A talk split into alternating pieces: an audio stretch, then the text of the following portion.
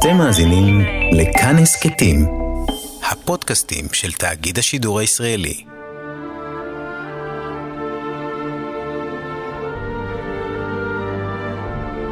מה קורה לבני אדם כשהם שומעים את ההמנון הלאומי שלהם?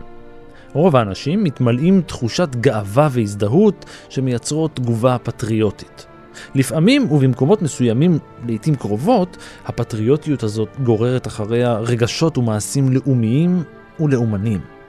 לאומנות מתנגשת באזרחות, לאומנות נלחמת בשלום, לאומנות מתנגדת להיגיון. ולמרות זאת, ההמנון הלאומי של מדינה מכניס לליבם של רוב אזרחי אותה מדינה גאווה, אהבה ושמחה. לקנדה למשל, יש המנון מוזר. הוא כתוב בשתי השפות הרשמיות של המדינה, אנגלית וצרפתית, ושני השירים מספרים סיפור אחר. הוא אחד השירים הכי פופולריים בקנדה, מאוד אהוד ואהוב, אבל הוא לא הפך להמנון הרשמי, אלא כעבור מאה שנה מיום שנכתב.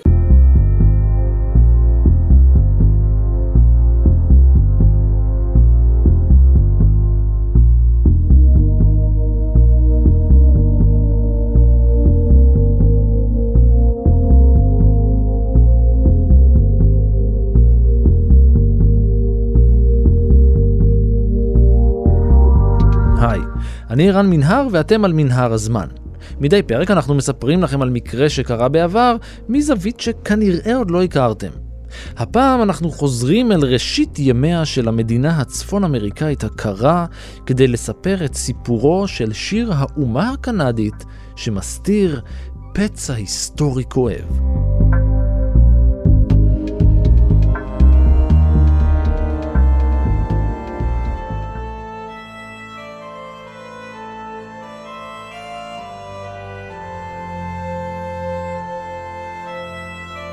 הרחק הרחק בחלק הצפוני של אמריקה הצפונית, מהאוקיינוס האטלנטי שבמזרח ועד האוקיינוס השקט שבמערב, שוכנות עשר הפרובינציות ושלוש הטריטוריות של קנדה.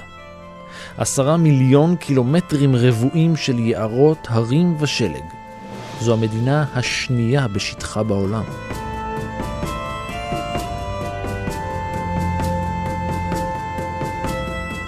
אבל הרבה לפני שהיא הייתה מדינה, היא הייתה סתם עוד גוש קרח גדול.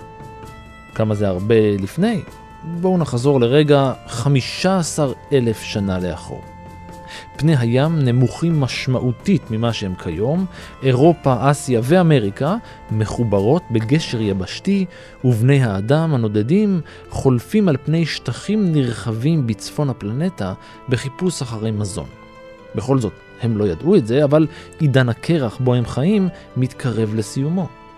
באותו הזמן, תוך כדי נדידה, הם חוצים את הגשר המחבר בין היבשות, גשר ברינג, ממש רגע לפני שעידן הקרח נגמר, הקרח מפשיר, ופני הים שבים ומכסים את המעבר היבשתי, שהופך להיות מיצר ברינג. בני האדם הראשונים להגיע לאמריקה נותרים ביבשת בלי יכולת לחזור. הם כנראה לא ממש רצו לחזור, כי כשנדדו דרומה באמריקה, הם גילו אדמה טובה מאוד. הם התיישבו שם והפכו, אחרי אלפי שנים, לילידי המקום. בדרום הם נקראים היום אינדיאנים, Native People. בצפון מכירים אותם כאינואיטים, אסקימו, האבוריג'ינים הקנדים. הם היו מתיישבים שלא המשיכו דרומה לשאר יבשת אמריקה, אלא עצרו בצפון הקר, הם כנראה אהבו את מזג האוויר, והוא התאים להם. הם הקימו חברות חקלאיות מבוססות על היררכיה מעמדית, הם סחרו אחד עם השני, והם חיו חיים ממש ממש ממש טובים. הילידים מילאו את השטח בין שני האוקיינוסים בבין חצי מיליון לשני מיליון בני אדם. עד שהגיעו האירופים כמובן.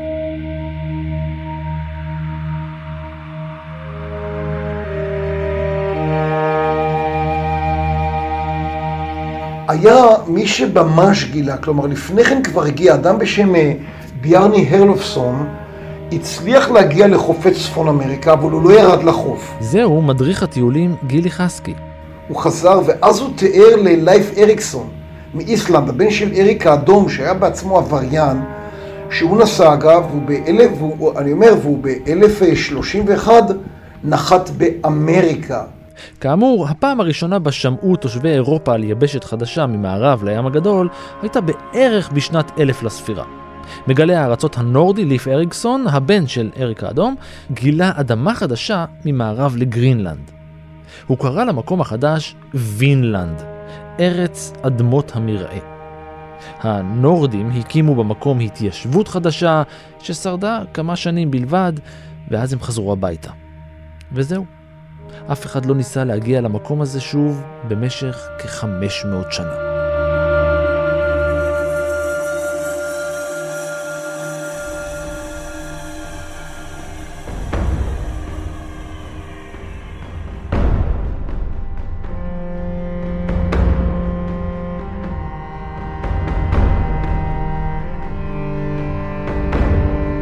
בשנת 1497, חמש שנים אחרי שקולומבוס הגיע ליבשת החדשה, הגיע הימאי האיטלקי ג'ובאני קבוטו אל חופיה של היבשת בצפון הרחוק. הוא יצא למשימה הזאת בשליחותו של מלך אנגליה, הנרי השביעי, וכשירד מהאונייה שלו על קרקע אמריקאית, הוא מיד הפך אותה לטריטוריה אנגלית. הוא הכריז כי היא שייכת מעכשיו למלך. הוא לא, הוא לא רצה להתיישב, הוא חיפש דרך צפונית שתקשר בין אירופה לאסיה. הוא לא חיפש להתיישב. כלומר, הוא רצה לחפש דרך צפונית. הם חשבו שמצאו נתיב צפוני, מה שקרה אחר כך אה, מיצרי ברינג, כן? יותר מאוחר. מה שוויטוס ברינג מצא יותר מאוחר. משלחת של כבות לא חקרה את פנים הארץ, אבל היא הניפה את דגל אנגליה וטבעה את האזור בשם מלך אנגליה. שוב, בניגוד למה שהם לא חיפשו מולדת חדשה, גם הספרדים בהתחלה. הספרדים בהתחלה חיפשו זהב, אחר כך גם הם התיישבו. כאן ודאי אמ, הספרדים, ולפני כן אגב גם הפורטוגלים, טענו שזה שלהם, וגם הם שלחו חוקרים, כן? למשל לברדור, זה ז'ואן פרננדו לברדור, שהוא פורטוגלי, כן? שהיה שם בתחילת המאה ה-16, והפורטוגלים גם כן בנו אה, יישובים בניו-פאונדלנד.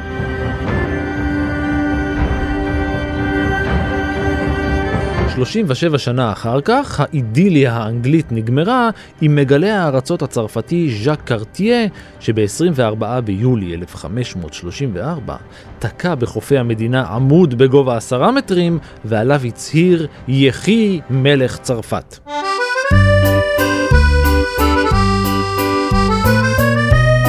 הוא הכריז בעלות צרפתית, ובשם המלך פרנסואה הראשון קרא למקום נובל פרנס.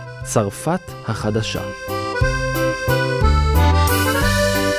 והמטרה היא, תקשיב, למצוא איים מסוימים ואדמות שבהן נאמר שיש כמויות גדולות של זהב ודברי ערך אחרים.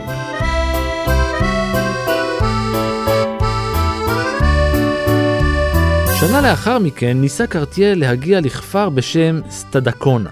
הוא ביקש הכוונה מהילידים המקומיים שסימנו לו את הכיוון למקום. הם אמרו לו איפה הכפר או היישוב, והם השתמשו במילה המתארת כפר או יישוב בשפה שלהם, קנטה. קרטיה השתמש במילה הזאת כדי להתייחס לאזור כולו, רק שהוא אמר קנדה. עד 1545 החלו ספרים ומפות באירופה להתייחס לאזור קטן לאורך נהר סנט לורנס כקנדה. אנחנו למדים שיש כבר קשרי ידידות של הצרפתים עם הילידים. אנחנו לומדים שהצרפתים, כמו האירופאים האחרים, תובעים חזקה וריבונות על שטחים החדשים, אבל כבר הייתה מלוות, כלומר, בני האורון לא רצו שהם יציבו את הצלב הצרפתי הנוצרי על אדמת קנדה, כן? אז כדאי להגיד שסנט לורנס, אין לו מקבילה, זה בעצם הנהר של ההתיישבות. אני מנסה רגע לחשוב איזה, איזושהי מקבילה. זהו הנהר, אני יודע מה, הרייני של הגרמנים, אני, אני לא יודע, זה הנהר המרכזי של קנדה. אה, כן, והיו גם את המלאכים והימאים הספרדים והפורטוגזים שהגיעו מדי פעם כדי לצוד לוויתנים או לדוג, ובכלל, האירופים גילו עולם חדש. למרות שהם היו מלאי התלהבות וסקרנים בנוגע להזדמנויות שפתח בפניהם העולם החדש, התיישבויות בתקופה הזאת היו קצרות מועד. הניווט בים, ההתמודדות עם זרמי האוקיינוס האטלנטי, הקרחונים ותנאי מזג האוויר הפכו את היעד לפחות נחשק. למה שאני אשקיע כל כך הרבה בלהגיע לשם, כשבסוף זה רק מקום קר, סגרירי, קפוא ולא נעים? ההכרזה הצרפתית על בעלות על השטח, שהגיעה אחרי ההצהרה האנגלית, לא הותירה את הכתר האנגלי אדיש. ב-1583 הקימה המלכה אליזבת הראשונה את ניופאונדלנד של סנט ג'ון, המושבה הבריטית הראשונה באמריקה.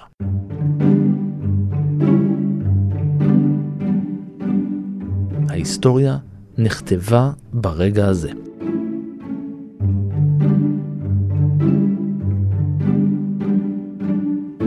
הצרפתים לא נשארו אדישים גם הם. הם שלחו את סמואל דה שמפיין והקימו התנחלויות משלהם.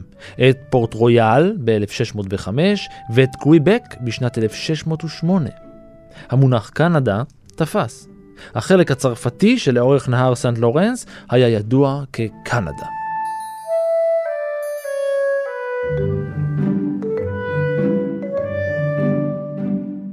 בעוד הצרפתים מרחיבים את האחיזה באזורים מסוימים בקנדה, בעיקר לכיוון מערב, האנגלים התפשטו דרומה. הם הקימו התיישבויות נוספות בניו-פאונדלנד בשנת 1610, ודי מהר הקימו עוד 13 מושבות מדרום, שיהפכו בהמשך לארצות הברית של אמריקה. רק שלמרות שהתעסקו בהצהרות בעלות, אף אחד לא שאל את מי שכבר חי בשטח אם אכפת לו להעביר את הבעלות לידיים אחרות. כתוצאה מההתיישבות האירופית במקום, ילידי היבשת החלו למות בהמוניהם.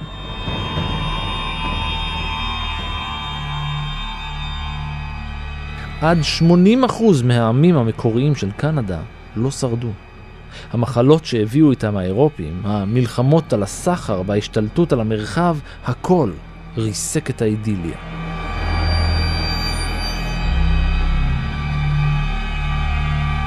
מה שקרה, אה, זה היה הכל על ציד של הזה, זה, זה הכל היה מלחמות על ציד, על ציד של פרוות, כן?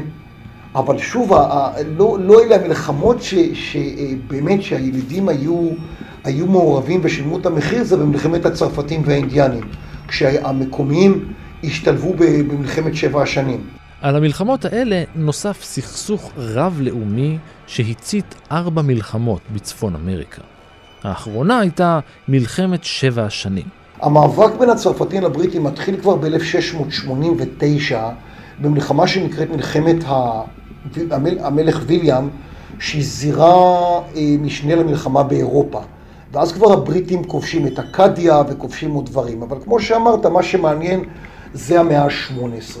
1701 מתחילה מלחמת הירושה הספרדית, שבטח דיברתם על זה בהזדמנויות אחרות, ומה שקרה שמדינות אירופה חששו שאם פיליפה, הנכד של לואי ה-14, יעלה לשלטון בספרד, זה יביא לאיחוד של צרפת וספרד שיאיים על מדינות אחרות באירופה. מלחמת שבע השנים, 1756-63, והיא היא נקראת, בקנדה היא נקראת מלחמת הצרפתים והאינדיאנים. עכשיו, מי שהיו החלשים זה דווקא הצרפתים. הם אמנם נשענו על לוחמים אינדיאנים מאוד ילידיים, אבל לא היה להם שום סיכוי נגד הכמויות האדירות של הבריטים. הבריטים היו הרבה יותר חזקים, צבא חזק, צי מאוד מאוד חזק.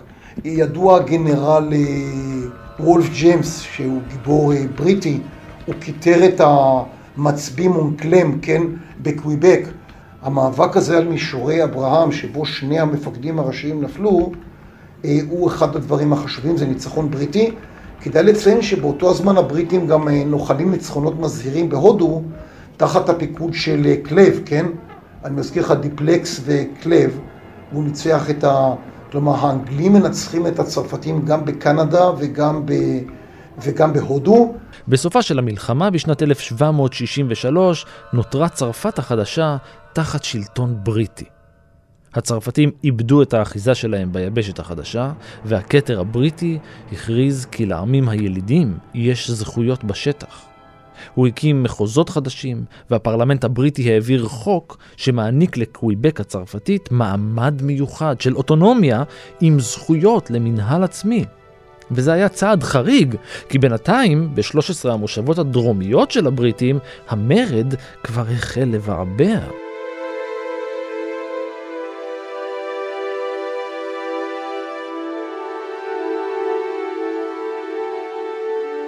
בקוויבק הבריטים חידשו את השימוש בשפה הצרפתית, הם אפשרו לקתולים לעשות מה שהם רוצים, והם הכילו את החוק האזרחי הצרפתי. אלה היו צעדים חכמים במיוחד, הם מנעו מהתושבים תסיסה, ושמרו אותם נאמנים.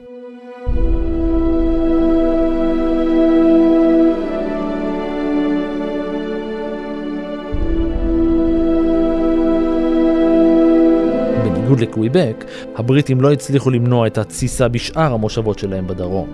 13 המושבות, כידוע, פתחו במלחמה נגד הממלכה, השלימו הפיכה והכריזו עצמאות בשנת 1776.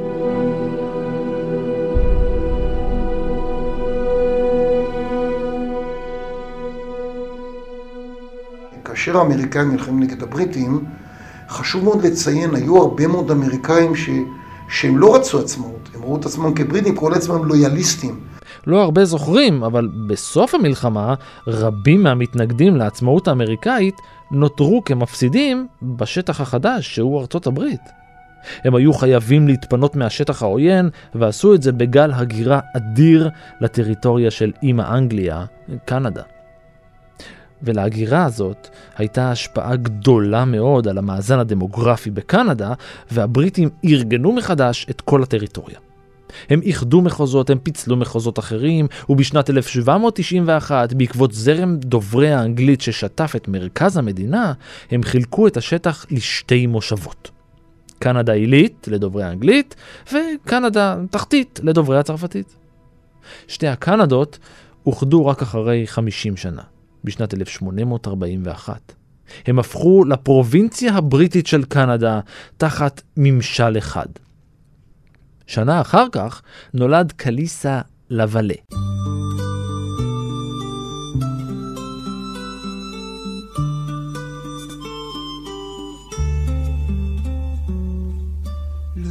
qu'on a pris pour dire je t'aime, c'est le seul qui reste לא רחוק מוורשר שבקוויבק, על יד מונטריאול של ימינו, חיה משפחה של מהגרים מצרפת. איזק פסקיה הגיע לצרפת החדשה בשנת 1665 כחייל אחרי שעזב את פואטו, היכה בשורש והקים במשפחה.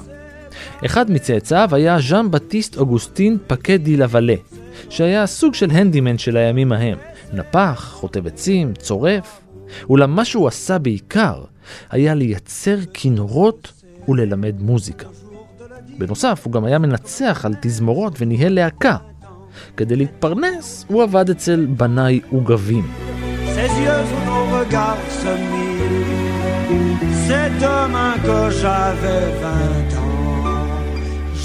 כשנולד בן לאוגוסטין ולאשתו, שרלוט קרולין ולנטין, הוא זכה לשם הקליט קליקסטה פקה די לבלה.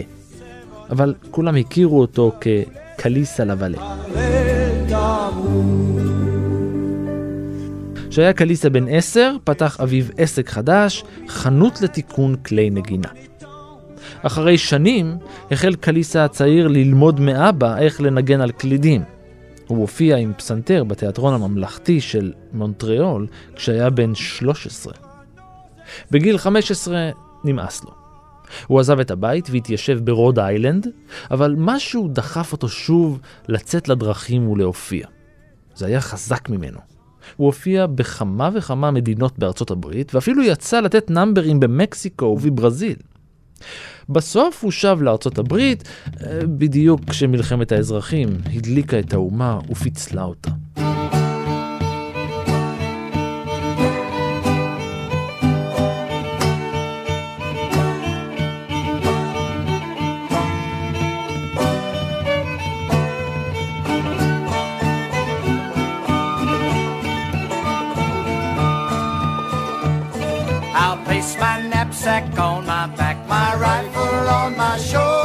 ויחד עם עוד אזרחים אחרים הוא התנדב לשרת את הצבא האמריקאי, רק שהכישורים שלו לא היו כישורי לחימה, אלא נגינה, ולכן הוא היה נגן כלי הנשיפה קורנטו. הוא נפצע במהלך המלחמה והשתחרר בסוף בדרגת סגן, אבל הוא מעולם לא זנח את הקריירה המוזיקלית שלו. גם במהלך המלחמה וגם לאחריה, תמיד הוא הקפיד לנסוע לקנדה מדי פעם, להופיע מול קהלים שונים ולבנות לו שם של מוזיקאי מוצלח.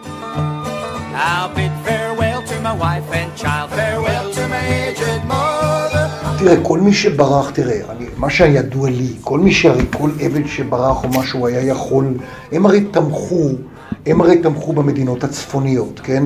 הם תמכו בשחרור העבדים, הם תמכו בדברים האלה, כן? הם לא היו מעורבים או משהו כזה, כן?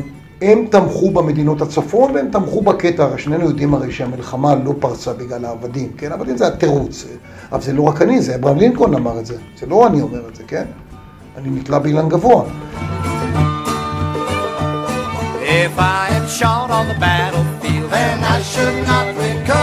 ב-1867, בוועידת לונדון, אומץ השם קנדה כשמה הרשמי של המדינה הבריטית החדשה.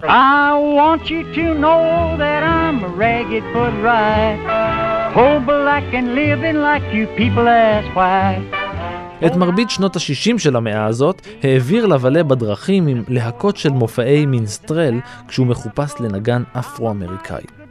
אחרי שהתחתן עבד כפסנתרן וכמורה למוזיקה והוא גם ניצח על תזמורות ואופרות באולמות קונצרטים נחשבים בקנדה ובארצות הברית.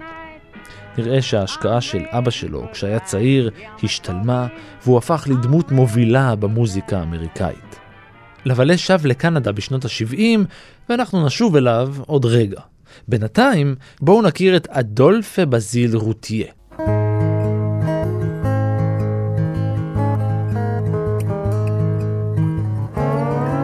רוטיה נולד וגדל בחווה של משפחתו בסן פלסיד שבקוויבק. הוא למד משפטים ועסק בתחום במשך שנים ארוכות. בסופו של דבר, בגיל 34, הוא מונה לתפקיד בבית המשפט העליון בקוויבק, שם גם היה נשיא במשך שנתיים. במסגרת פעילותו הציבורית גם ניסה קצת פוליטיקה, אולם הוא לא היה הכי מוצלח בזה, הוא היה טוב בכתיבה. הכתיבה שלו אמנם התרכזה בעיקר בעריכת דין ומשפט, אבל מפעם לפעם הוא גם חטא בכתיבה יוצרת, וספרים שכתב התפרסמו תחת שם העט ז'אן פיקספור. וטוב שהוא חטא קצת בכתיבה. אגודת הקדוש ז'אן בטיסט, יוחנן המטביל, היא מוסד קוויבקי המוקדש לשימור האינטרסים הצרפתים בקוויבק ולקידום ריבונות קוויבקית. אל תשכח שהצרפתים הם למרות שלמרות שהם היו חלק מגדול הוגנוטים, הרבה מאוד צרפתים הם קתולים וכדומה. עכשיו, ז'אן, ז'אן דה בפטיסט, אחת הדמויות הכי חשובות בנצרות, כן? יוחנן המטביל זה אדם שהטביל את ישו. כנראה שישו, שהוא היה גדול מישו, עובדה שהוא הטביל את ישו, אבל אחר כך היה תלמידים מאוד uh, טובים, התלמידים של ישו היו מאוד טובים. אנחנו מכירים גם את אחת הסצנות הכי ידועות, זה הסצנה של uh, הראש של יוחנן המטביל. אמר יוחנן מטבין לאורדוס אגריפס, שזה לא בסדר שהוא התחתן עם אשת אחיו. הוא, הוא מאוד כעס עליו, אבל היה לו דמות כזו ציבורית שהוא לא יכול היה להוציא אותה להורג, אז הוא כלא אותו. ואחר כך אה, בת של אשתו, שלומית, רקדה ריקוד מאוד מאוד אירוטי, והוא שאל אותה, איזה מתנה תרצי? היא הלכה להתייעץ עם אמא שלה, והיא אמרה לה את ראשו של יוחנן המטביל. עכשיו, יוחנן, תמיד כשאתה נכנס לכנסיות, בפרט אתה מוצא את החלק מהדזיס, העניין הזה של המתווכים. שני המתווכים בין ישו לבין האנושות זה מריה ויוחנן המטביל. המוסד הזה, אגב, אגודת הקדוש יוחנן המטביל, קיים עד היום, ובשנת 1880 הם עמדו לציין את יום הקדוש שלהם באירוע מיוחד. מדי 24 ביוני מציין העולם הנוצרי את לידתו של יוחנן המטביל, ולאותה השנה סגן מושל קוויבק, תיאודור רוביטיה, רצה לבוא עם יציאה. שיר.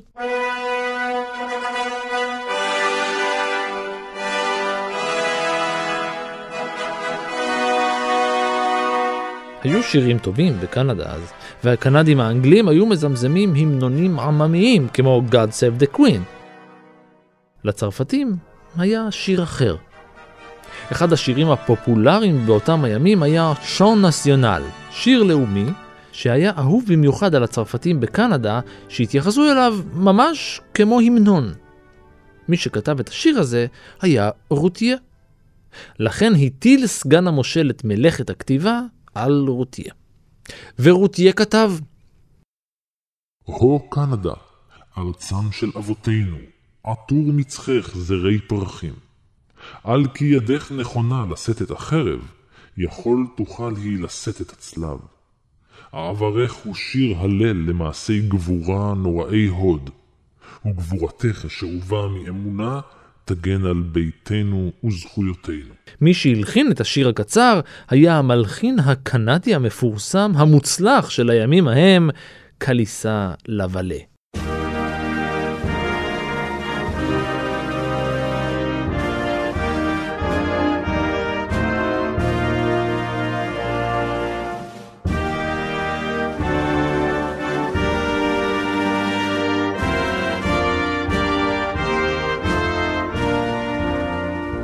היצירה המשותפת הוצגה לראשונה ביום סן ז'אן בטיסט בקוויבק. קראו לה הו קנדה, על שם שתי המילים הראשונות. נכתב בצרפתית הו קנדה, שיר פטריוטי צרפתי, כאשר ההמנון של קנדה היה המנון של האימפריה הבריטית. הו קנדה נכתב על ידי צרפתי למתיישבים צרפתיים. בשנת 1901, קבוצה של ילדים עשתה את הצעד הראשון שיהפוך את השיר הזה להמנון של קנדה.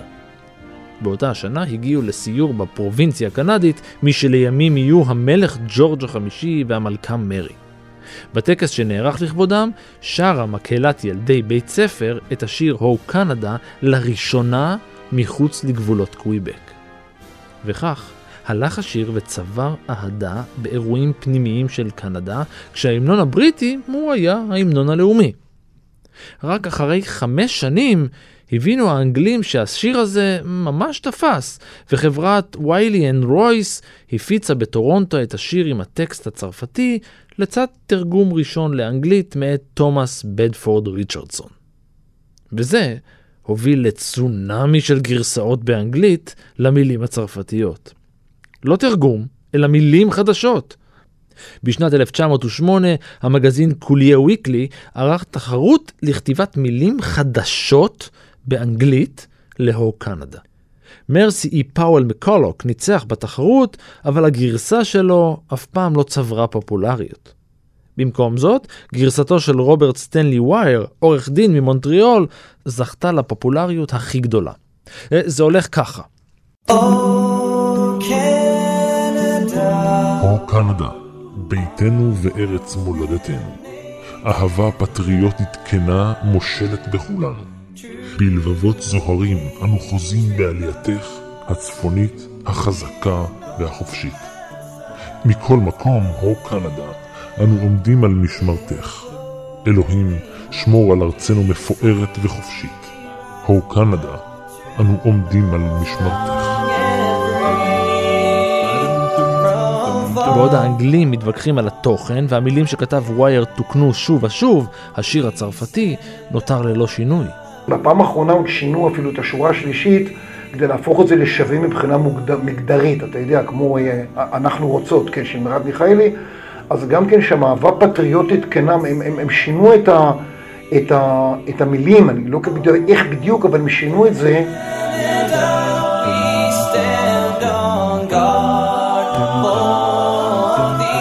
אולם השיר שהלחין והפך ללהיט בקרב הצרפתים הקנדיים לא הועיל ללבלה.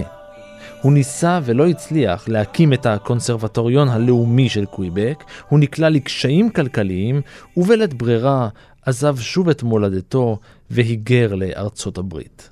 באותם הימים הוא חי בבוסטון, שם הוא ניהל את המקהלה בקתדרלה של הצלב הקדוש, ושם הוא גם מת, חסר כל, בשנת 1891.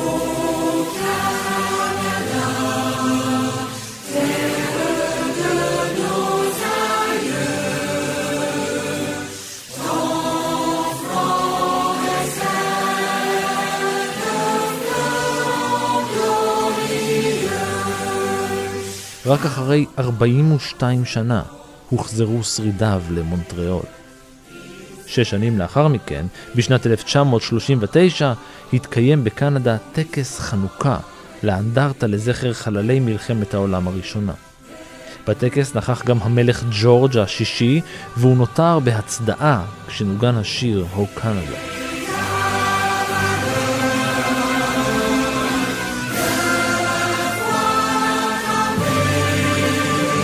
וכך הפך המלך הבריטי את הלחן שכתב לבלה להמנון הלאומי בפועל של קנדה.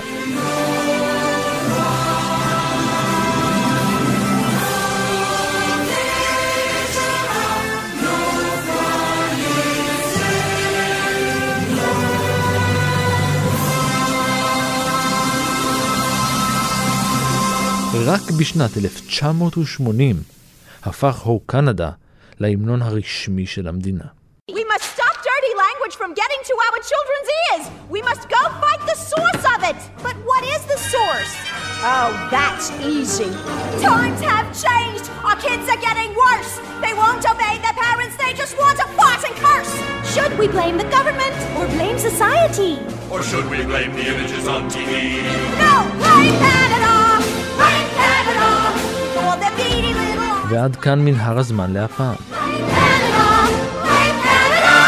תודה לגילי חסקין.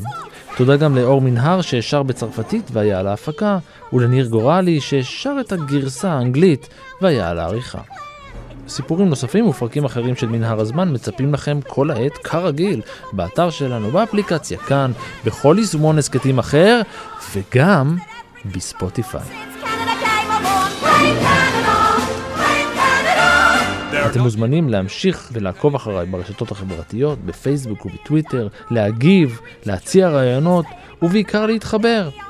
אתם מוזמנים ומוזמנות להצטרף גם לקבוצת הפייסבוק של כאן הסכתים, ולהמשיך איתנו את הדיון גם שם. אני רן מנהר, נשוב וניפגש בפרק הבא.